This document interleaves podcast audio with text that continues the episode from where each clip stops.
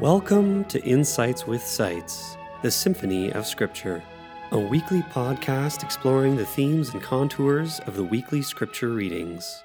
For more information about the podcast or to download the companion notes, please visit www.wycliffecollege.ca/podcast.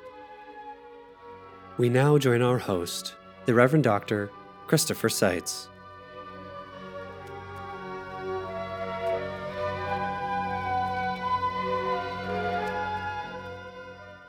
Our readings for the third Sunday after Pentecost are for both tracts 1 and 2, portion of chapter 3 from Mark's Gospel, the confrontation between Jesus and certain scribes come down from Jerusalem, and the continuous epistle reading that we're following this week from 2 Corinthians chapter 4, a portion of 1 Samuel, paired with Psalm 138 for tract 1, and for the complementary tract 2, a text from Genesis together with Psalm 130, chosen to emphasize the satanic character of the confrontation with Jesus we read in the Gospel for the day.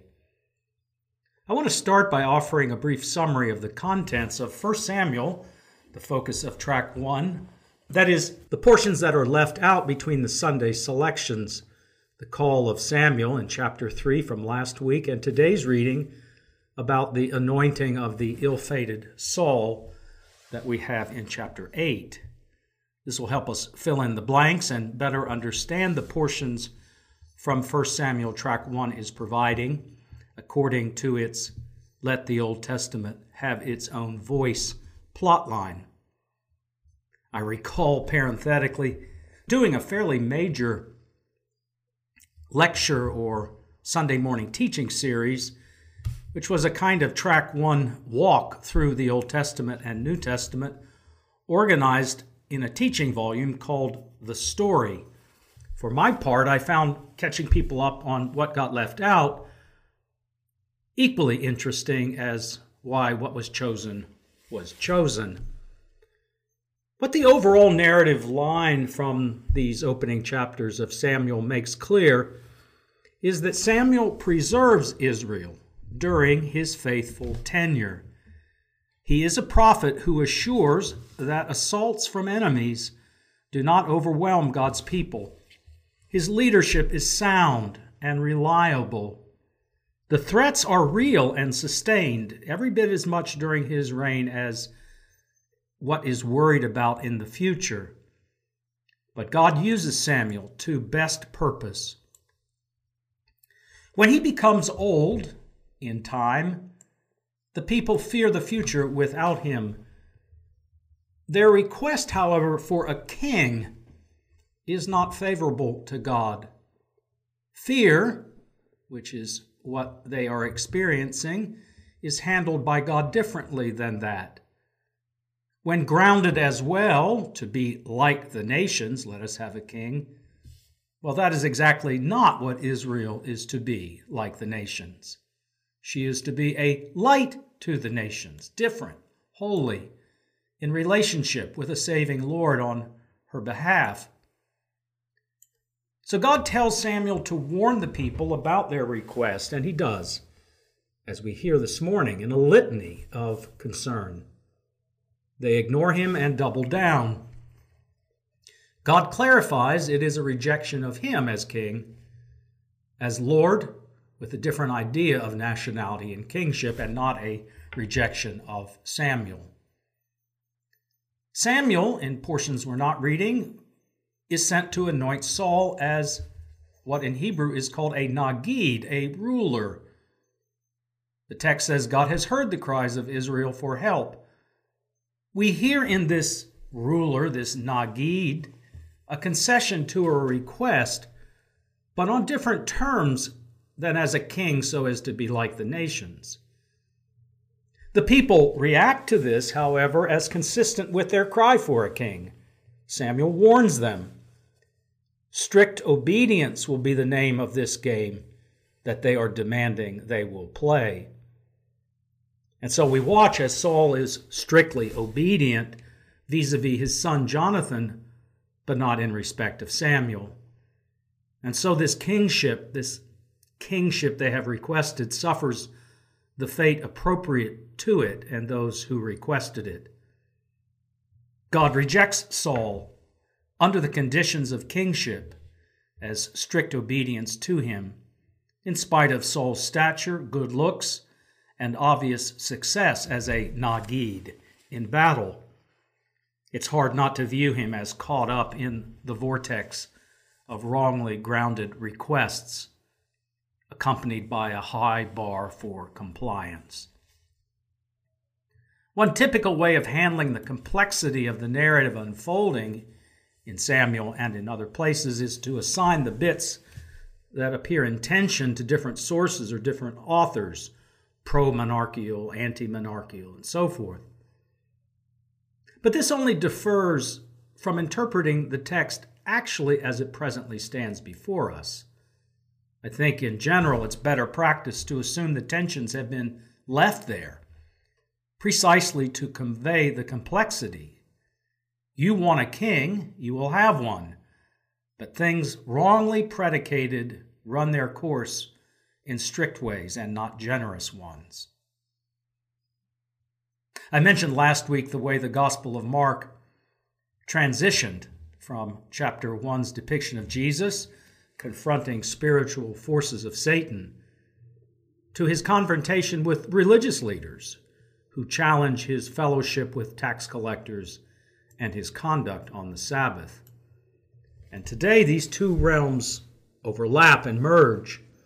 The religious leaders seek to claim that Jesus is himself a challenge to them because he is at work for Satan, going out of one's mind, the charge, is often a charge of demonic possession. His very success in healing and carving out clear inroads into the territory of Satan, so much so that he can barely stop for food, occasions, ironically, their charge of possession. Jesus makes two responses. The first one is long, and the second one is a summary statement of fact. To bind up the strong man is to attack the realm of Satan at its source, and in this way to plunder and destroy his house, his earthly domain of death and bondage. That is the reality of what Jesus is up to. The longer introduction to this otherwise succinct point consists in his rebuttal of the leader's charge that he is operating at Satan's behest. That is nonsensical on its face, Jesus replies. Why would Satan dispatch Jesus to defeat his earthly authority? The charge they level is at the same time an admission that Jesus has been successful. He drives out demons. Even they get that much. Silencing them, as Jesus has sought to do, has not prevented their being recognized as driven out at his command. And Satan would be divided against himself if he allowed such an activity and was the motive force behind it. No, Jesus is plundering the house of the strong man. And anyone who claims he is acting demonically shows themselves to be on Satan's side as such. The unpardonable sin, then, we read about, is to see Jesus acting to defeat sin and death and bondage, and to attribute that to the devil. The strong rebuke Jesus gives to his mothers and brothers and cousins, however we interpret that Greek word, must be heard in this even stronger context. They are seeking to restrain him, we read, and that is wrong. He must be about his Father's business, as Luke's milder version of this pushback goes. It is the people who have wondered about his mental state, and his family have come to act on that basis, presumably out of concern. As our reading ends, they appear as those calling for him to come aside. He refuses, and it is to those gathered before him that he directs his words. You are brothers and sisters and family. In the work I am given to undertake, such strong charges will be made about me, and the challenges I must defeat. So it goes. Follow me. Do not try solace or concern, well motivated though that might be, on a human plane or in human families. To be in my family is first and foremost to allow me to do my Father's work, who is your Father as well. The rejection of Samuel is a rejection of God himself, Samuel is reminded.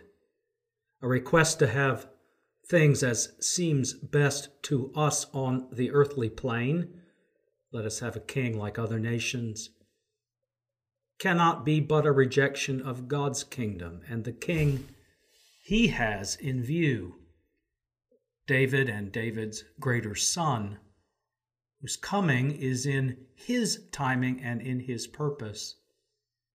Jesus' kingdom brings confrontation from those who resist or cannot see how God is working in him to bring about healing and in time the defeat of all hostile forces launched against God himself.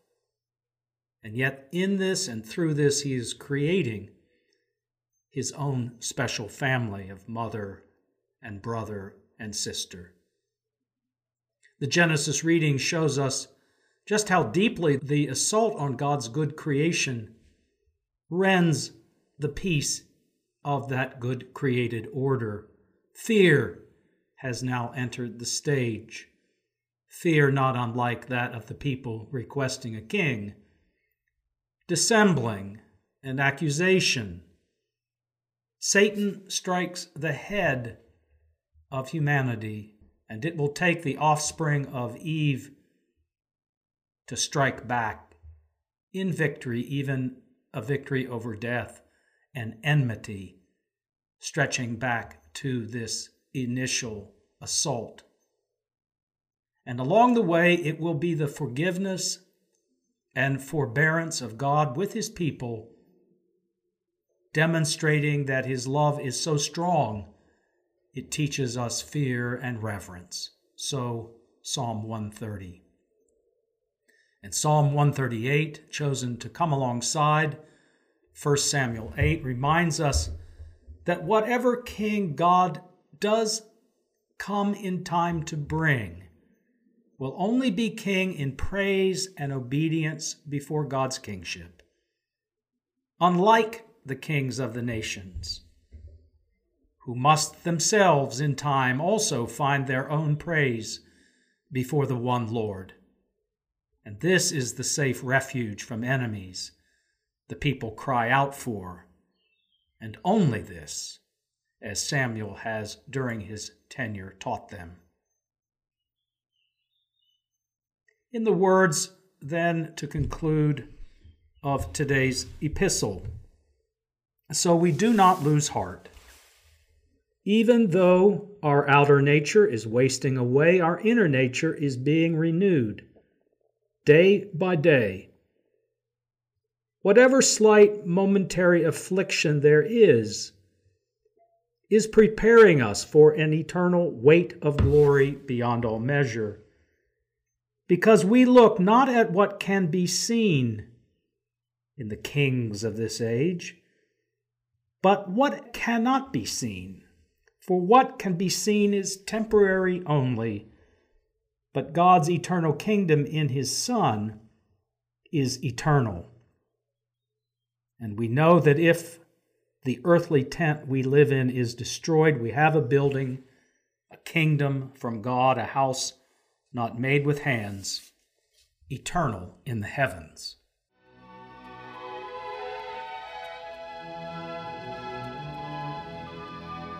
We hope you enjoyed Insights with Seitz, the symphony of Scripture. For archived episodes and notes, please visit www.wycliffecollege.ca/podcast.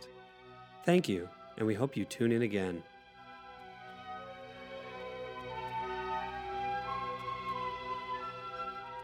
This podcast is a ministry of Wycliffe College at the University of Toronto.